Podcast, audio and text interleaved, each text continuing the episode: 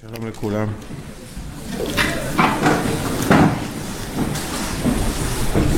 המצווה הראשונה אה, שעם ישראל מצווים בפרשתנו זה לקדש את החודשים, כלומר לנהל את הקדושה של הזמן. ומיד אחר כך המצווה השנייה לקחת אה, שא בי' בניסן בעשר לחודש לקחת שא לבית אבות שא לבית כבר בפרשת וארא התורה במפורש אמרה שלקחת שא ולשחוט אותו זה פיצוץ. כי אומר משה אם אנחנו נשחוט כבשים, שא במצרים, תועבת מצרים נזבח להשם אלוהינו. נזבח תועבת מצרים לעיניהם ולא יסכלונו. אומר רש"י, המצרים סגדו אל השא. אחד האלים החשובים במצרים היה המון שהוא כבש. והם סגדו לו. למשל בפרשת ויגש נאמר תועבת מצרים כל רועה צאן. מי שרועה צאן המצרים שונאים אותו כי הוא מנהל לכבשים את החיים ולכן ברגע שבני ישראל מגיעים למצרים ואומרים אנחנו רועי צאן המצרים לכו קחו את ארץ גושן תתרחקו מאיתנו אנחנו לא סובלים אנשים שמנהלים את הכבשים את החיים במצרים הכבש עשה הוא אלוהים. לא להפריע לו, לא לראות אותו, בטח לא לשחוט אותו. ולכן אה, לשחוט כבשים במצרים, אומר משה בפרשת וארא, זאת התגרות ממש. יהיה ממש מריבה דתית. ובפרשתנו מצווים בני ישראל בעשור לחודש לקחת שא אומרים חכמים שכל אחד, כל משפחה לקחה בי' בניסן ארבעה ימים לפני פסח את השא וקשרה אותו. והמצרים הסתכלו ואמרו מה זה? מה אתם קושרים את אלוהים? כן. ככה? כן. אתם לא מפחדים מאיתנו? לא. נהיה מהומה בתוך מצרים. בני ישראל מפסיקים לפחד מאיתנו. הם, מוכ... הם לוקחים את האלוהים שלנו ואומרים בפה מלא עוד ארבעה ימים אנחנו שוחטים לכם את הכבשים. הרי במכת החושך פרעה התנגד לתת כבשים לעם ישראל. הוא הסכים שיצאו ממצרים, אבל בלי כבשים, מה פתאום לשחוט כבשים? זה האלוהים שלנו. רק בסיומה של מכת בכורות רק כשיש צעקה גדולה במצרים, רק אז יאמר פרעה למשה, גם צורכם, גם צונכם, גם ברכם קחו. כאשר דיברתם, אני אתן לכם את כל הכבשים שאתם רוצים, רק תעופו מפה. זאת אומרת שבליל הסדר אנחנו אה, שוחטים את האלוהים המצרי, את השא. וזו קריאת תיגר. ורק בית ששם דם, את דם של השא על פתח הבית מבפנים, רק הוא יצא לחירות. מה זה הקרב הזה? מה זה המלחמה הענקית הזאת על הכבשים? פרעה לא מוכן לשחרר את ישראל מכת חושך, מוכן לשחרר, רק בלי כבשים, אל תיגעו בכבשים. ואנחנו על הפרינציפ. בי' בניסן לוקחים את הכבש אלוהי המצרים, אומרים חז"ל, ונהיית מהומה גדולה במצרים. ושוחטים את האלוהים המצרי. מה זה האלוהים הזה? מה זה לסגוד לכבשים? מה זה לשנוא רועי צאן? פרשת ויגש. השא הקטן, הצעיר בן שנה, הולך בעדר. הוא רץ עם כולם. מתגלגל לו עם זרימה של העדר הקולח, איפה שיש דשא, איפה שיש מים, מתגלגלים לשם. זרימת החיים השלווה. זרימת החיים השוקטה. תלך, עם, תלך עם ביחד עם כולם, תלך לאיפה שיש מים, לאיפה שיש עשב, תזרום. זאת התרבות המצרית.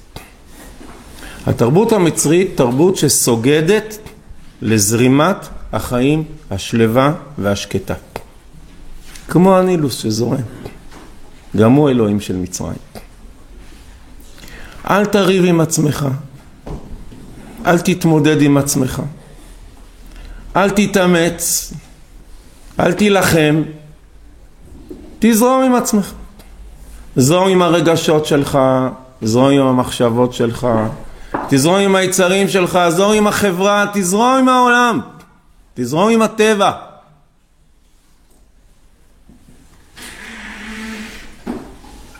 לשון הנביא יחזקאל, כשהוא מכנה את מצרים, זרמת סוסים זרמתם. תזרום.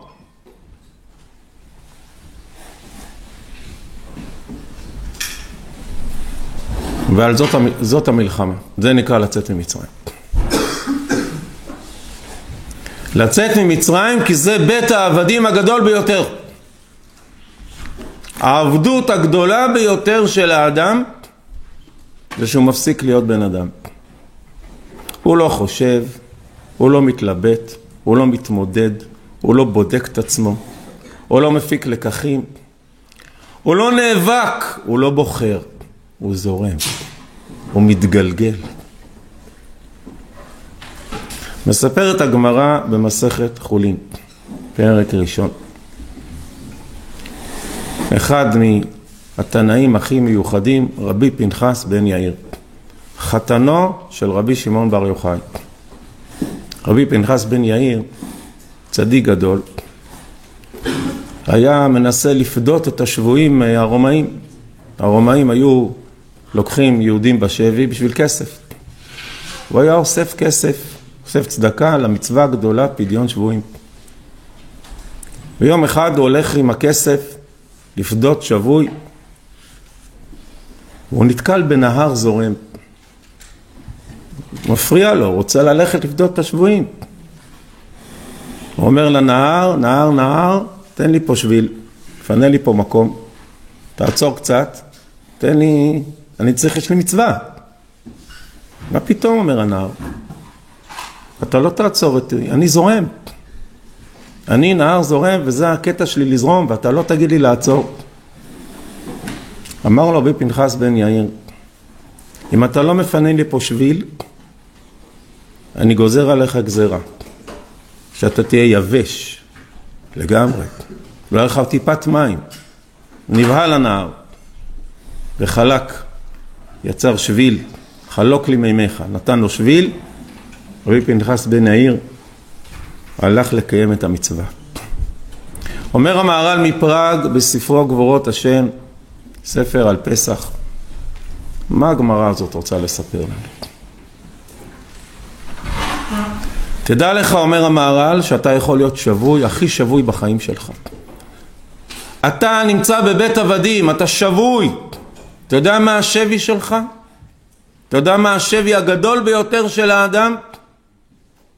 זה שהנהר הזורם של החיים שוטף אותו. שכבר אין לו שליטה, הוא לא בורר, הוא לא שוחה, הוא לא... הוא נשטף עם הזרם. אתה שבוי בזרמים. בזרמים החברתיים, בזרמים היצריים, הרגשיים, אתה לא רואה ולא שומע וכבר הפסקת לבחור ולנהל. אתה נסחף. אדם נסחף זה אדם שבוי, איבד שליטה. איבד חירות. אומר רבי פנחס בן יאיר, אתה רוצה לצאת מהשבי? תעצור את הנער.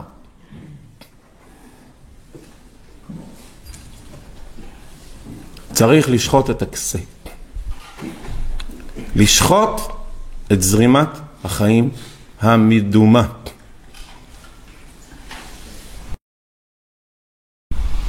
כי זרימת החיים הזאת היא בעצם עולם כמנהגו נוהג, מה שהיה הוא שיהיה. אין התחדשות, אין שינויים, אין תשובה, אין עמל, אין התקדמות רוחנית, אין עבודה על המידות. אני זורם ככה, אני זה הזרימה, אתה יודע, זרם לי ככה, זרם לי ככה, זהו, אני, זה מה שזורם, זורם. מה שיצא, יוצא.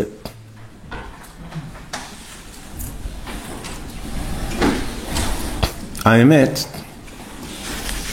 שיש בזה גאווה מאוד גדולה. במה שנראה כאילו זרימה כזאת, יש גאווה. המצרים, אומר רש"י, נקראים רהב, לשון גאווה, רהבתנות. כי אם אתה אומר אני יכול לעצום את העיניים ולא לחשוב ולזרום, זאת אומרת שאתה סומך על עצמך בעיניים עצומות, שבטוח האינטואיציות שלך טובות והרגשות שלך מעולים, אתה יכול לזרום ומה שבטוח יצא טוב. מאיפה לך הביטחון העצמי המופרז הזה? מה אתה כזה זכוח דעת? בטוח, בטוח, הכל יהיה. איך אתה סומך על עצמך כל כך? זאת גאווה. הכאילו לזרימה הזאת, אני לא צריך ביקורת עצמית, אני לא צריך לעשות חשבון נפש, אני לא צריך מוסר ולא דברי תוכן, אני לא צריך, לא צריך להילחם עם עצמי, כי אני הרי מושלם. אני יכול לזרום עם עצמי ולא צריך לריב עם עצמי, אני לא צריך לחשוד, ב... אני מצוין, אין לי יצר הרע בכלל. ולכן זה לא מספיק לשחוט את הכבש. ולקחו מן הדם. לוקחים את הדם של הכבש עם אזוב, ולקחתם אגודת אזוב וטבלתם בדם. אזוב? אזוב בתנ"ך מתאר תמיד את השפלות, את הענווה. המצורע צריך אזוב כדי להתאר, אומר רש"י, היית בגאווה. האזוב אשר בקיר הוא מנוגד לארז אשר בלבנון, בשני מקומות בספר מלכים. האזוב מבטא את המק... הדבר הכי שפל, הכי נמוך. לשחוט את הכבש ולקחת את הדם שלו זה להגיד, אתה יודע מה החיים שלנו? זה ביקורת עצמית, זה מודעות, זה זהירות, זה חשיבה, זה להתאמץ, כן, זה גם זריזות. זה החיים שלנו, זה הדם שלנו. אנחנו לא זכוכי דעת. לא, לא, לא זורמים. בפרשת שבוע הבאה, פרשת בשלח, המצרים ייענשו בזרימה. אומר המהר"ל מפראג, בוודאי. הים יזרום על מי שזורם. אבל אנחנו לא. הים רעב וינוס. הירדן ייסוב לאחור. רגע, מה זה זרימה? אנחנו ניכנס לארץ ישראל והירדן ייעצר. מספיק עם הזרימה. באנו לפה לנהל את החיים. אנחנו רועי צאן מאבותינו, לא הפסקנו להיות רועי צאן. אברהם, יצחק, יעקב, משה, דוד, כולם רועי צאן היו עבדיך. לראות את הצאן. לנהל אותו. לארגן, לבדוק, רגע, לאיפה הולכים, למה, מה, מו. תפתח את העיניים, תחשוב. אל תזרום.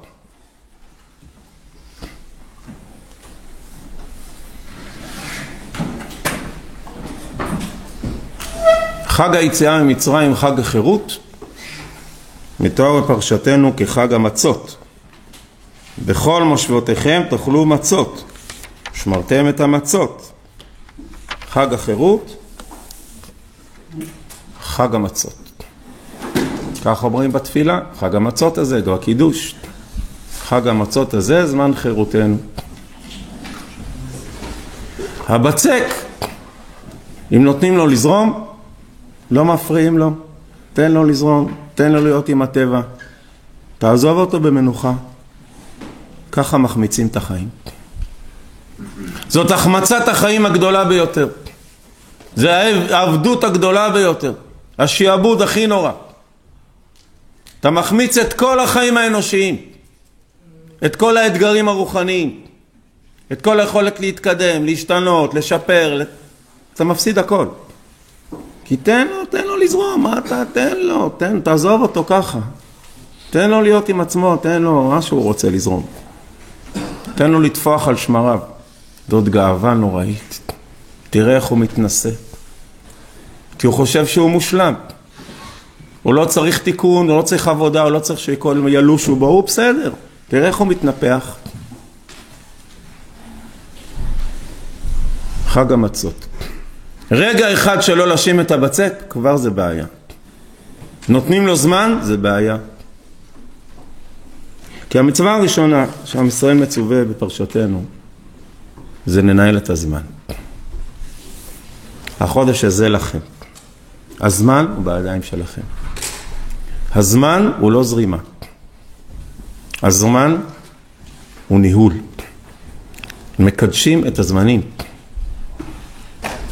מחליטים מה עושים עם הזמן. הזמן לא בורח בין האצבעות. אנחנו לא עבדי הזמן, אומר רבי יהודה הלוי. עבדי הזמן, עבדי עבדים הם, אומר רבי יהודה הלוי. זורמים עם, אתה יודע, עם החיים, זורמים, הזמן עובר, אתה יודע, אנחנו מתגלגלים עם הזמן. אין דבר כזה. אנחנו מנהלים אותו, מקדשים אותו. בוחרים מה עושים עם כל יחידת זמן. זאת חירות. אין דבר כזה לאבד את הזמן. במקומות הכי נידחים והכי קשים, יהודים דבר ראשון שלטו בזמן.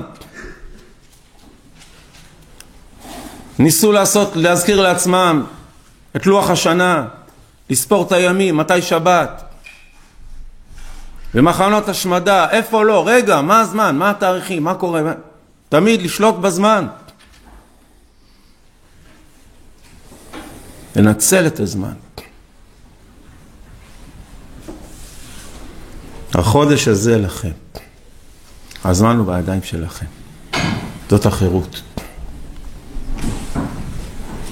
תיקחו את השה, תיקחו את העולאים המצרי הזה, את הסגידה הזאת לזרימה של החיים, שלא יוצא ממנה כלום. איזה מסר חינוכי מעבירים לדור הבא? תזרמו, אז בשביל מה יש בית ספר? מה זה בכלל מערכת חינוכית?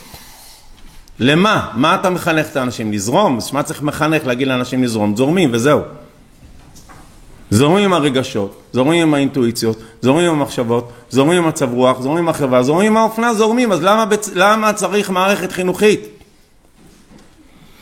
ובאותם רגעים שאנחנו שוחטים את הכבש, אנחנו מצווים והגעת לבנך. מצוות חינוך. ובלילה, אותו לילה, אוכלים את הכבש, ושם, על אכילת הכבש, שואלים ודנים ומחנכים. בלילה הזה. כי חינוך זה רק כאשר אין זרימה. זרימה, לא צריך אף אחד. תן להם לזרום כמו המים. מה אתה מתערב? מה אתה מחנך? מה אתה מציב יעדים? מה אתה מטיף מוסר? מה אתה אומר דברי תוכחות? אומר שלמה בספר משנה, אנשים לא רוצים לשמוע מוסר, לא רוצים תוכחות. מעצבן מוסר, זה עוצר את הזרימה. אבל המערכת החינוכית של עם ישראל היא מערכת אחרת לחלוטין. והגדת לבנך. אנחנו שחטנו את הכבש, וכל שנה זה הדבר שמאחד את כל האומה. יש יום אחד בשנה שכל האומה מתאחדת, ממש פיזית. זה היום היחידי בשנה שכל עם ישראל חייב להיות באותו יום בירושלים. בשאר החגים לא כולם חייבים להיות באותו יום. היום היחידי בשנה שכולם חייבים להיות ביחד בירושלים זה בזמן שחיטת הפסח. הפעם היחידה בשנה. כלומר, זה המכנה המשותף הלאומי שלנו. זה הדגל הלאומי שמאחד את כל האומה. אתה יודע מה המאחד של כל האומה? שוחטים פסח. שחטו אותו כל קהל עדת ישראל בין הארבעים. כל הקהל, כל האומה, בזמן מאוד מוגדר בין הארבעים, אחרי צהריים, כולם נמצאים בירושלים. יום כיפורים לא כולם חייבים לעבוד לירושלים, גם לא בראש שנה. בשאר החגים כל אחד עולה מתי שבא לו, במשך שבעת ימים. פה כולם, זה היום המאחד את כל האומה. מה מאחד את האומה? שוחטים פסח. שוחטים את הזרימה. לא זורמים. אברהם אבינו לא זרם, הלך נגד כל העולם. יעקב אבינו לא זרם, הלך עם האמת שלו. יוסף הצדיק זרם במצרים, האחרון שזרם במצרים היה יוסף הצדיק. הלך נגד כל הזרמים המצריים. משה רבנו זורם, הולך עם האמת, עם הצדק שלו. אנחנו לא זורמים עם ישראל. אנחנו הולכים עם האמת שלנו. אנחנו בעיקר עסוקים בביקורת עצמית. המון המון ביקורת עצמית. המון עבודה פנימית. אנחנו רוצים לשמוע מוסר. אנחנו רוצים דברי תוכחה. אנחנו רוצים להתאמץ. לאפות את המצות זה מאמץ. זה חזריזות. לעלות לרגל זה מאמץ. כי אם לא מתאמצים, ואם לא טורחים, ואם לא עמלים, ואם אין עבודה, זה נקרא נגף ומשחית. וראיתי את הדם ופסחתי עליכם, ולא יהיה בכם נגף למשחית. מה זה נגף? נגף זה מגפה, נגף זה מכשול, אבן נגף. אתה יודע מה המכשול שלך בחיים? אתה יודע מה המגפה? המגפה זורמת, מתפשטת לה, אף אחד לא מפריע לה, תסתכל, היא, היא זורמת פשוט המגפה. אתה רואה? זה המכשול הכי גדול. זה משחית את החיים.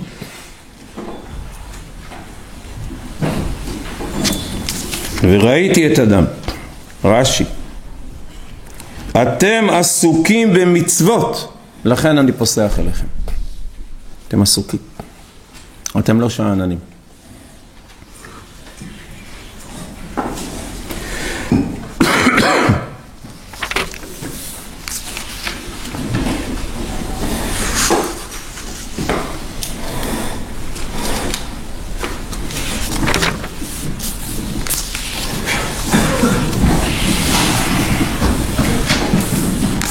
יציאת מצרים בפרשתנו מתוארת כאירוע מאוד קשה. בחוזק יד הוציא השם אתכם מזה. בחוזק יד. זה מופיע גם פעם אחת בתחילת פרק י"ג, בחוזק יד הוציא השם אתכם מזה. זה מופיע עוד פעם בפרק י"ג, ביד חזקה הוציא השם מצרים.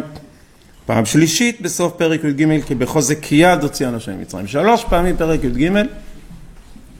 פרק קצר יחסית, התורה חוזרת שוב, סטיית מצרים, בחוזק יד. ובגלל החוזק יד הזה, אנחנו מצווים להניח תפילין. פעמיים התורה מפרשתנו מצווה אותנו על הנחת תפילין. והלאות על ידך תטבות בין עיניך, למה? כי בחוזק יד הוציאך השם מצרים. ולמה הלאות על ידך זיכרון בין עיניך? כי ביד חזקה הוציאך השם מצרים. את הנחת התפילין היא קשורה לחוזק יד, למושג שנקרא יד חזקה. למה לקשור תפילין זה חוזק יד? ההפך, שחרר לי את היד יותר חזקה. קושר לי את היד עם רצועות, עכשיו היא חזקה, היא לא חזקה, להפך. קשרת לי אותה, היא מוגבלת. מה החוזק בזה? במיוחד אנחנו יודעים שאנחנו קושרים דווקא את היד הפחות חזקה. הימנים קושרים את יד שמאל, השמאלים קושרים את יד ימין. מה זה חוזק יד? זאת אומרת שחוזק יד זה לא עוצמה פיזית. חוזק יד הכוונה להיאבק. הקדוש ברוך הוא הוציא אותנו למצרים ואמר לו, אתם רואים, זה מאבק. ביד חזקה. מה זה ביד חזקה? הקדוש ברוך הוא הרי זה קל לו להוציא אותנו. אני רוצה להסביר לכם שיציאת מצרים משמעותה לדורות מאבק. תקום בבוקר ותיאבק. תקשור, תכרוך, תשים רצועות, תילחם, תיאבק. תיאבק עם היד שמאל. מי זאת יד שמאל? או היד הפחות אה, חזקה פיזית שלנו. זה היד שיש לנו פחות שליטה. יד ימין זה היד ש... סליחה מהסמלים, אבל זה אותו דבר. יד ימין זה היד שאני שולט. יד שמאל זה היד שאני פחות שולט.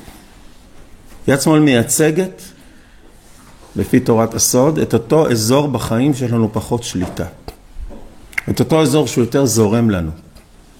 שיש שם יותר נטייה לזרום, פחות לשלוט. יש נושאים שאני שולט, אני בוחר, אני מנהל. יש נושאים בחיים שאני, שם אני לא שולט כל כך, זה השמאל, זה מה שמתגלגל. קשה לשלוט על יד שמאל. תדע לך בדיוק האזור הזה, שיש לך פחות שליטה בו, שאתה פח, יותר זורם, פחות מנוהל, אה, זה, זה, שם, שם, אני רוצה לדבר איתך על הנושא הזה. אתה שולט מאוד על הרבה דברים, אבל יש דברים שאתה לא שולט עדיין. זה היד, זה, זה התפילין. התפילין זה נא לשלוט, לאן לנהל, לאן... רצועה. בדיוק את אותם אזורים שאין לך שליטה מספיק בהם. זה הצד השמאלי שלך. הצד הפחות מנוהל, הפחות בוחר, שפחות אתה שם לב אליו.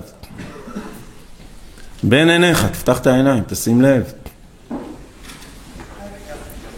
אדם מאוד שם לב, מאוד שם לב לכל מיני דברים, למשל הוא שם לב מאוד במה הוא משקיע את הכסף, הוא מאוד מאוד בוחר, הוא מאוד שולט בדיוק לאיפה, מה הוא קונה, מה הוא מוכר, מה מצב החסכונות, שם הוא בערנות מאוד גבוהה, הוא בוחר מצוין, הוא מדויק.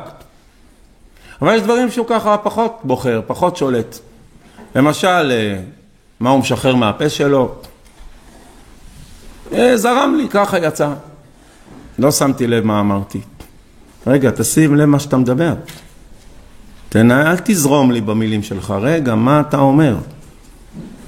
אולם לא שם לב תמיד מה הוא... לפעמים ברגשות שלו, שונא, מקנא, לא, זורם. מה אתה זורם? אדם מאוד מאוד שולט בתוכניות שלו בחיים. תוכניות, הוא יודע מה הוא רוצה, מה היעדים שלו, מאוד מנהל.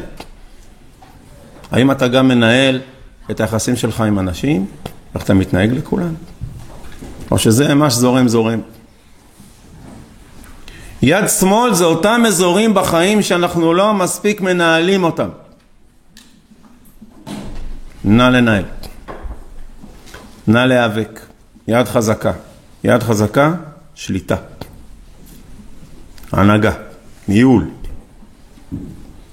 תיקח תפילין, דווקא בדיוק את האזור הזה, בדיוק המקום הפחות שולט שלך, החצר האחורית שלך, האזור שאתה לא שם לב, לא ערני אליו, כן. נא לפתח מודעות, נא לפתח ערנות. כי בזכות התפילין התורה תיכנס לנו לתוך הלב. כמו שנאמר בפרשתנו, למען תהיה תורת השם בפיך. אתה רואה שהתורה תיכנס בתוך הפה שלך, תשפיע על האישיות שלך, תקשור את היד, תנהל. כן, כמו הרועה הזה שמנהל את העדר שלו עם רצועות.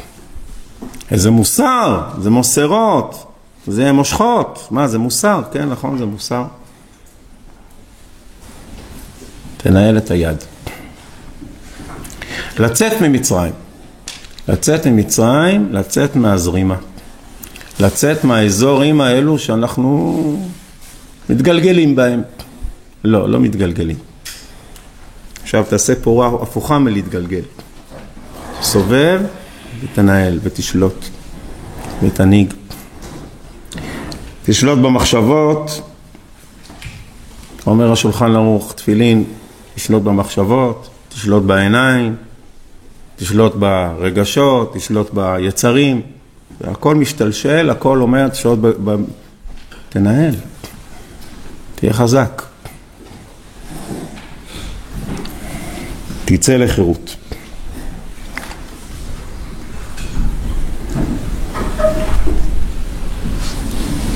תפילין זה סמל החירות של עם ישראל. הספר הראשון שהרב קוק כתב, בעודו בחוץ לארץ, הוא היה הרב צעיר מאוד, היה בנושא תפילין. לדייק במקום של הנחת התפילין, שיניחו אותם בדיוק במקום. הוא היה הולך בבתי כנסיות, ואומר לאנשים, אתם לא מניחים את התפילין כמו שצריך, תניחו בדיוק במקום הנכון. אמרו לו, מה הלחץ? מה עפת על התפילין עכשיו? כל הגאולה תלויה בתפילין. כל החירות של עם ישראל תלויה בתפילין. כל הגעתנו לארץ, כל הניצחונות שלנו במלחמות תלויות בתפילין, הוא כתב. גם הרבי מלובביץ', תמיד במלחמות, תמיד חיזק. תפילין. כי מה זה לנצח? זה לנהל. מה זה להוביל? לנהל. צריך לנצח. בלשון הגמרא, וראו כל עמי הארץ כי שם השם נקרא עליך ויראו ממך. ראו כל עמי הארץ כי שם השם נקרא עליך, אלו התפילין ויראו ממך. היראת הרוממות כלפי עם ישראל, הכניעה כלפי ההנהגה של עם ישראל, זה בגלל שעם ישראל מניח תפילין. תפילין זה לא טקס דתי, זה לא אה, מיסיון ולא קשקושים. תפילין זה לא לזרום, זה להפסיק לזרום. אתה בר מצווה? הלו, תנהל את החיים. תפסיק לזרום. מה זה לזרום? מה, מה שיוצא מהפה יוצא, מה שיוצא ברגשות, מה זה? מערכת חינוכית דורשת תפילין. כי מה זה לחנך? לזרום? איזה מין חינוך זה? למה אתה מחנך? בשביל מה צריך מחנך בכלל? בשביל מה צריך uh, מורים? תזרמו. מערכת חינוכית אומרת תפילין, אומרת שליטה, אומרת הנהגה, אומרת גבורה, אומרת אל תזרום. תנהל את החיים שלך, תדריך אותם, תעצור, תסתכל, תעשה חשבון נפש, תעשה, תלמד מוסר, תפיק לקחים, אל תהיה עיוור, אל תזרום עם העולם, אולי אתה הולך למקום לא נכון. בשביל מה יש מערכת חינוכית? מערכת חינוכית דורשת תפילין, שמחה בתפילין. אז יד חזקה זה לא הטפה ולא גיוס המונים, זה בניין האישיות. בעניין אישיות לא זורמת. אישיות זורמת זה אישיות של עבד, זה אישיות של כבש. מה, אתה הולך ככה כמו כולם בכבש? מי אתה? אין לך רצון משלך? אין לך בחירה? אתה לא ערני? תפילין. פעמיים בפרשתנו, שתי פרשיות של תפילין, או שתי פרשיות בספר דברים, ארבע פרשיות של תפילין. סמל החירות של עם ישראל. עם זה יוצא ממצרים. ביד חזקה ובזרוע נטויה.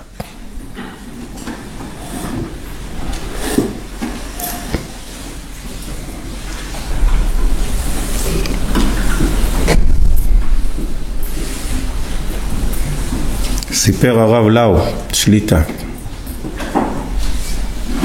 שכאשר שחררו את אה, מחנות ההשמדה, הגיעו אה, הצבא האמריקאי למחנות ההשמדה בגרמניה.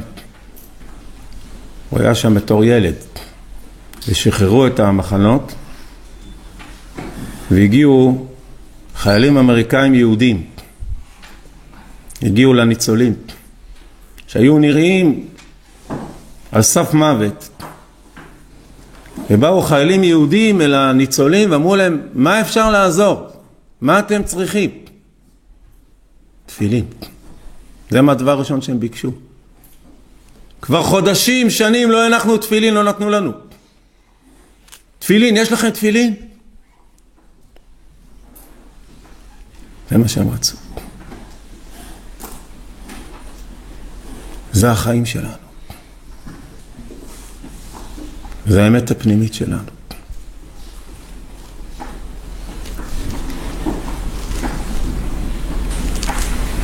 זה העוצמה הפנימית של ישראל. תפילין עוז לישראל. זה העוז שלנו. אנחנו לא זורמים. רק לא זורמים. קושרים היטב, מנהלים.